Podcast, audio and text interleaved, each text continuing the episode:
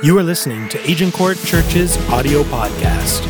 For more information on Agincourt Church, including service times, how to connect, and campus locations, please visit our website at onechurch.to. Zalela Mabebe is a regional secretary for the International Fellowship of Evangelical Students for English and Portuguese speaking Africa. Along with serving on various boards in Ethiopia, Zalela is a national director of Alpha Ethiopia. He has served in student ministries for the last 16 years and is currently pursuing his Master's of Arts degree in Christian leadership at Gordon Conwell, USA. Zalelam and his wife Meron have two children, Tobias, seven, and Abigail, four and a half. Please welcome Zalela Mabebe.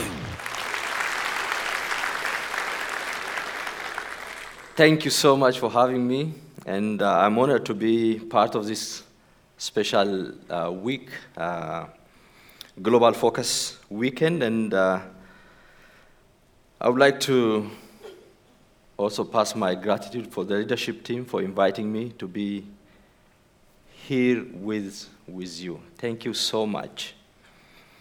Uh, before I go to my, witten, uh, my testimony and share about the student ministries that I involved, I would like to reflect uh, for a few minutes on the scripture. I'll read from Galatians chapter 4, verse 19. It says, My dear children, for whom I am again in the pains of childbirth until Christ is formed in you.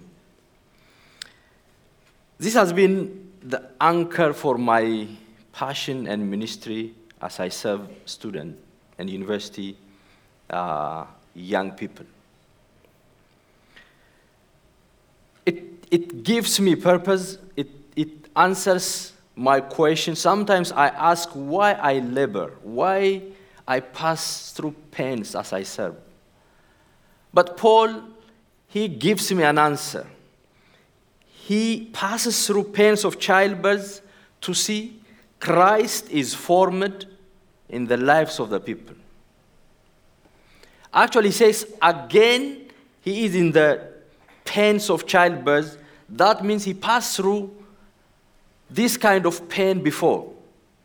When he, he went to share gospel and when he went to bring Galatians to Christ, he passed through this kind of pain. Now he's again in another pain. Why? The second pain is to see Christ formed in the lives of Galatians. Paul uses this illustration as of childbirth pain to compare his burden to see Christ in every aspect of believer's life labor or childbirth pain is one of the most unbearable pain anyone can pass through. I, when my wife gave birth for our first children, chi- child, I went with her to hospital. And as a strong person, I went to delivery room. Unfortunately, I stayed only for a few minutes. they took me out Actually, they, they had to give me water to recover. Just, I heard a voice that came from the pain of childbirth. Paul views himself as a mother. Actually, mothers feel this more. He sees himself as a mother and calls them my children. Paul's appeal to Galatians were not in vain. It's based on his first labor. He, as I said before, he passed through that labor to bring them to Christ. Now he's another labor to see Christ formed in them. Actually, we can see this from his letters for Thessalonians, from uh, his, his uh, letters to Philippians. In 1 Thessalonians chapter 2, verse 7 to 8, he says, But we were gentle among you, just as a nursing mother, cherishing her own children, so affectionately longing for you, we were well pleased to impart to you not only the gospel of God, but also our own lives, because you had become dear for us. This challenges me. Paul sees himself as a nursing mother. When we, when we think of nursing mother, she's not there only to feed her child. Also, when it's necessarily, she's ready there to give her life for her child. Paul compares, takes this illustration to himself. And he says, We are not here just to give you a gospel. We are not here to, to preach, to share the good news. But also, if it is necessary, we are here to give our lives to you. Because when you see the context of Thessalonians, before he came to Thessalonians, he were in, in Philippi. When we read Acts chapter 16, we can see the whole story, how they suffered in Philippians. They were beaten to death, they were put in prison, and humanly speaking, that's the time for them to go back to Jerusalem from Philippi. They don't supposed to come to Thessalonians, to the next city to share the gospel. But in chapter 2, verse 1, Thessalonian, First Thessalonian, he says, But we were bold enough to take risk to come to you and share the gospel. This is what he calls labor. This is a pains of childbirth. But in the context of Galatians, he is again in the second level of pain. Because this, these people, they heard gospel, now they are Christians. But, as he says in chapter 3, Christ was clearly portrayed as crucified in their very eyes. But by the news that he heard, he was shocked. That's why he's writing to them. What happened to you, Galatians? Christ was portrayed as clearly in your eyes as crucified. But now, why you are moving your eye from him? They moved their focus from Christ, and now they are looking something else for their salvation. They are looking something else for solution. So he says, Now I am again in the pains of childbirth, so that I can see Christ is formed in you. Brothers and sisters, this is my, my labor actually, my pain. I served in student ministry for maybe 20 years now. Whenever I see young people in my nation, in Africa, this is my labor. First, my labor is to, to bring young people to Christ. The second one is to see Christ formed in their life.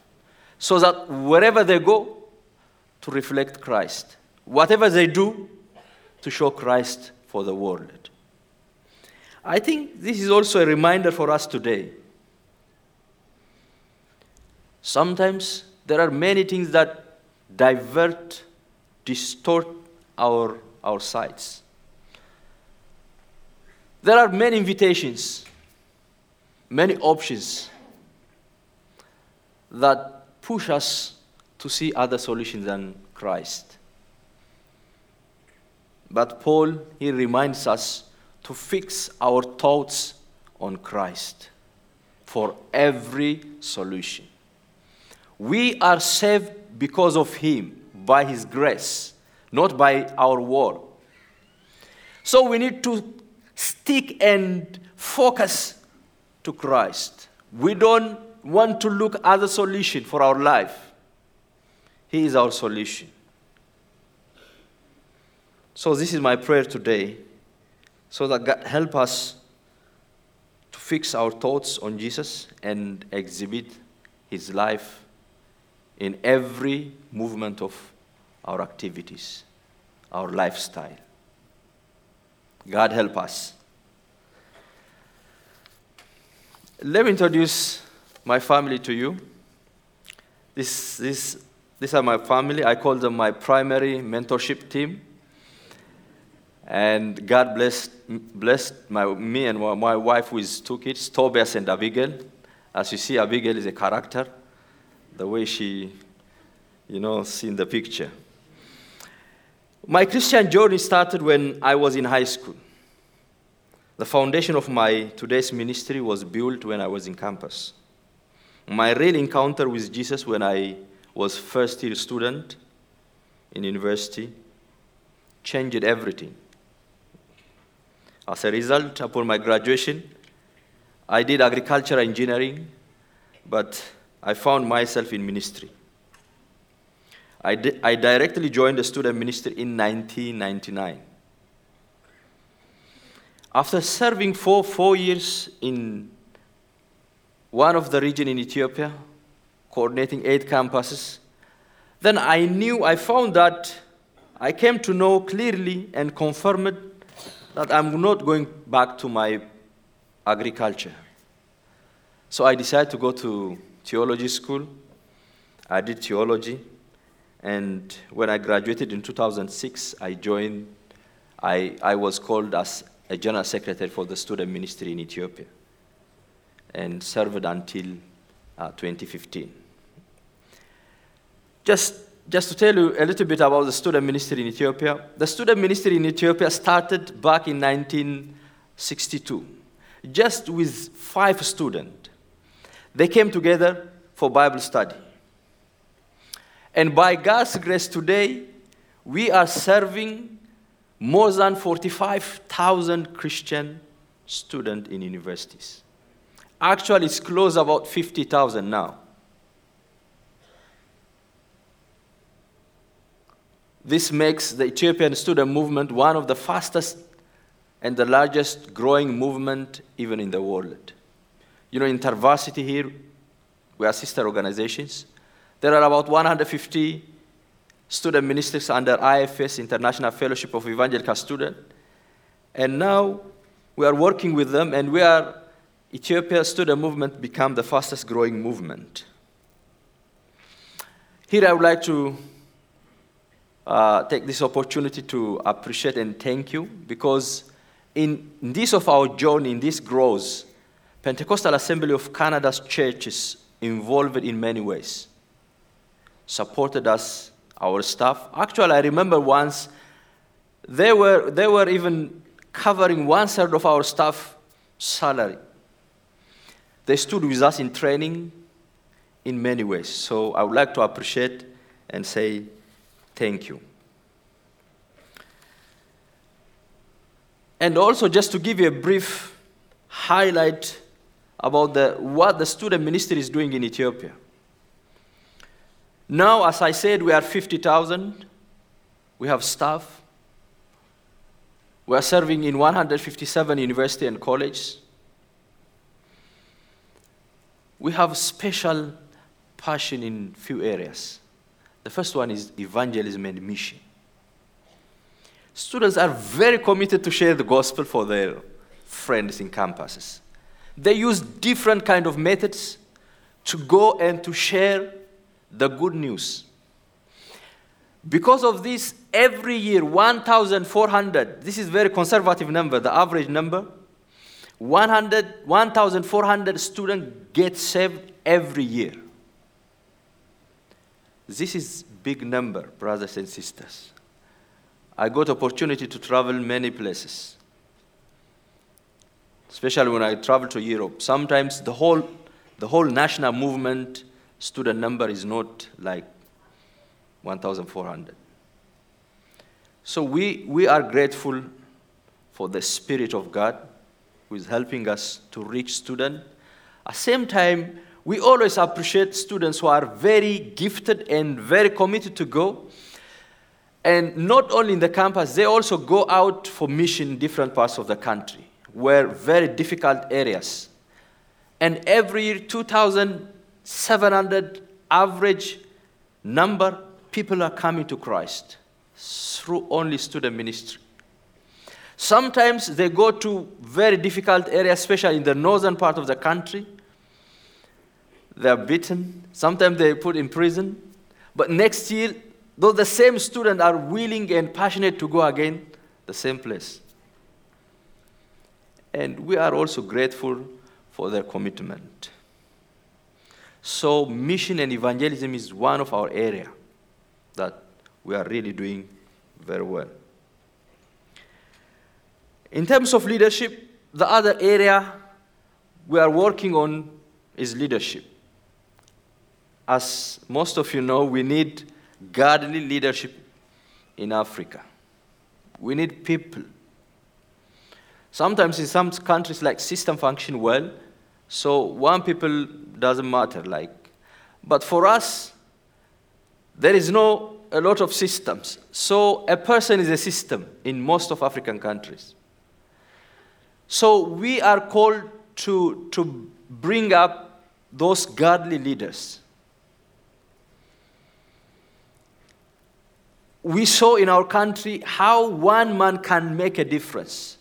Now, the, our new prime minister is a Christian, born again Christian. You can Google and see what he's doing now. I mean, he is transforming the nation. Not only Ethiopia, but you can see he is he, he, he's becoming a model for even for East Africa and even Africa. Just it has been like six, seven months now he became to the position.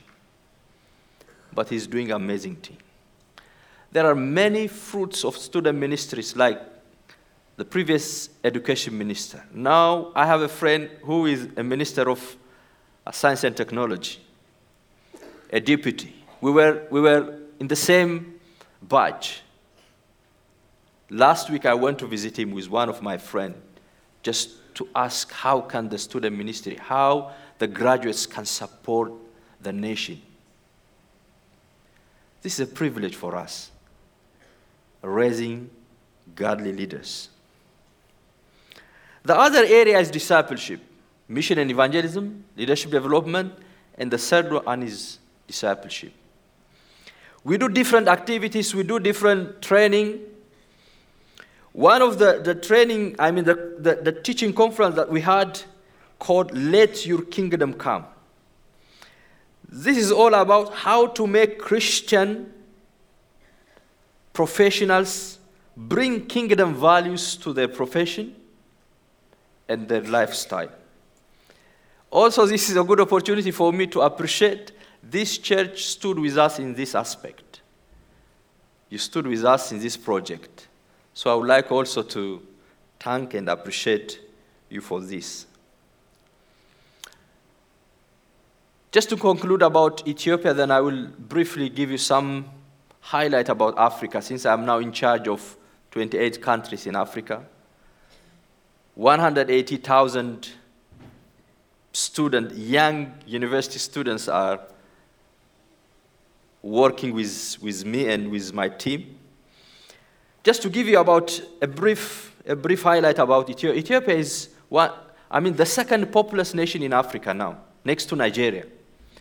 We are one, 104 million. And 43% of them are Orthodox Christians, 33% are uh, Muslims, only 20% are evangelical Christians. What excites me more about the population is 70% of the population are under age of 29. That's, that's, that's, that gives me hope. When I think of my nation, that gives me hope. 70, 69 point something, that's 70%.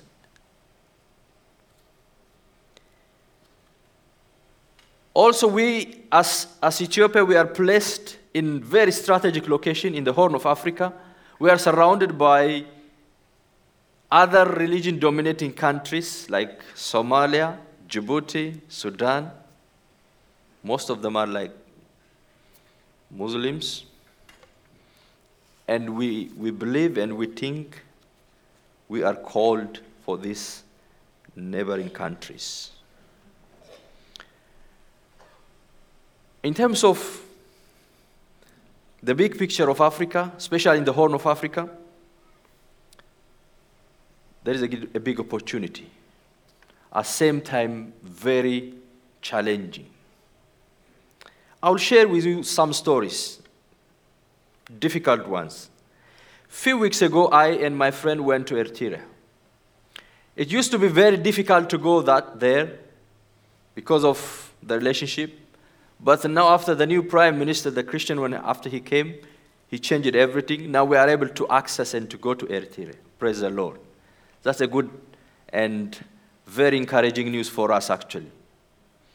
So we went there to spend few days with the church leaders. This country is the most difficult country place to be evangelical Christian.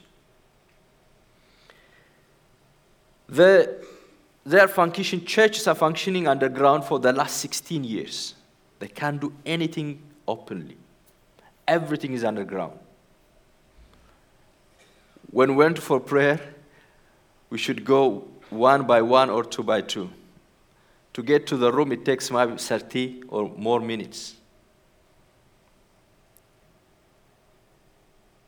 It's difficult to go together, even. It's common to hear them being in prison from two years to 14 and a half years.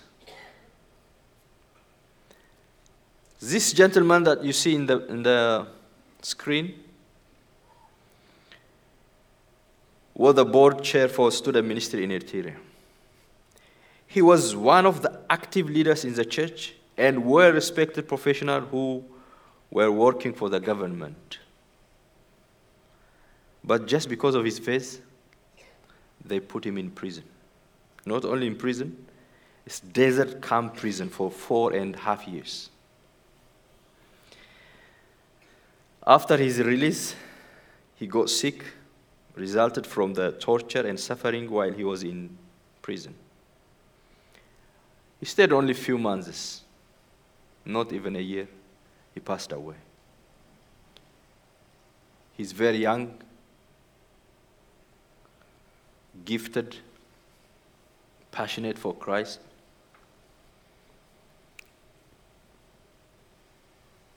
He left, leaving his family behind. He gave his life for Christ.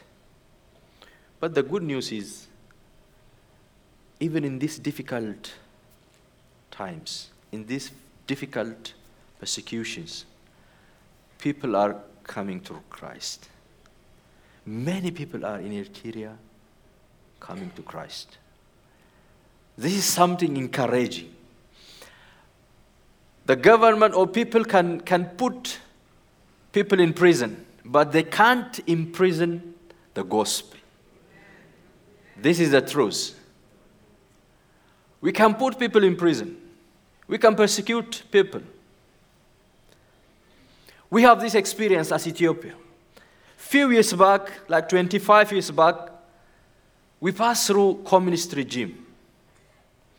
And it was very tough situation. When the Ethiopian church went to underground, the number of Christians were about 2 million.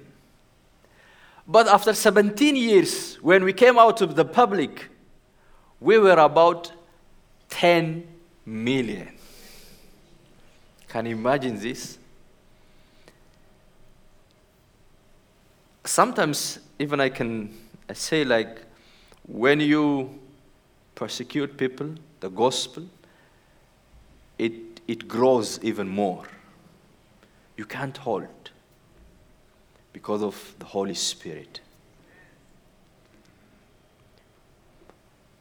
The same story for Sudan is difficult to function publicly. But still the same truths. Gospel is expanding, growing. For all this, we, we bring glory to the Lord. The Holy Spirit is the one who is doing the job. We are just a symbol, like we are there just to be used by Him. our responsibility is to make available my, ourselves, then He the one who using us for His glory. I have a lot of stories to share, but because of the time, I believe this is enough for you to give a big picture and ministry opportunities in the Horn of Africa and beyond. But we have finally, here are some of our prayer requests. We ask your prayers for churches who are suffering and passing through persecution, like Eritrea and others. It's not easy, it's very difficult. When we went there, we were trying to ask to share their life to us. And one of the young men, he's very young, he's professional. He told us he got married, and this, on, the, on his second day of honeymoon, they took him to prison. And he came back after two years.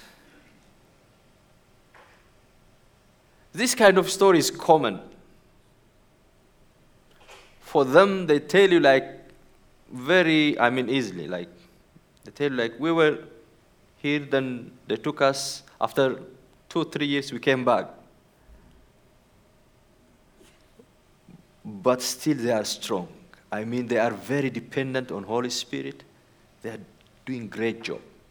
So we, we ask your prayers for these countries. Also, I ask a prayer for student ministry across Ethiopia and Africa. As I said, in Africa, now I'm serving about 180,000 young people, university students. This is a big opportunity. This gives me hope for Africa. If we equip them, if we pray with them, they can make a difference. They can bring a change for the nation and the continent. So I, I ask your prayer for this and also for more boldness and wisdom to share the good news in the region. Some places we need boldness, some places we need wisdom. So we need both, depending on the where and which country we are talking about. Finally, you will be also in our prayers. And I conclude by reading this verse Philippians chapter 1 from 3 to 5. It says, Every time I think of you, I give thanks to my God. Whenever I pray, I make my requests for all of you with joy. For you have been my partners in spreading the gospel, the good news about Christ from the time you first heard it until now.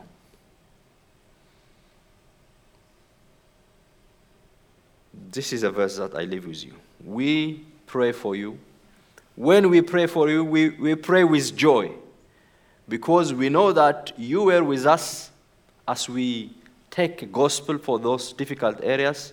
You stood with us and still standing with us in different ways in your prayer, in your generosity. So we always pray for you with joy. Thank you so much again for your partnership, and God bless you richly. Thank you so much.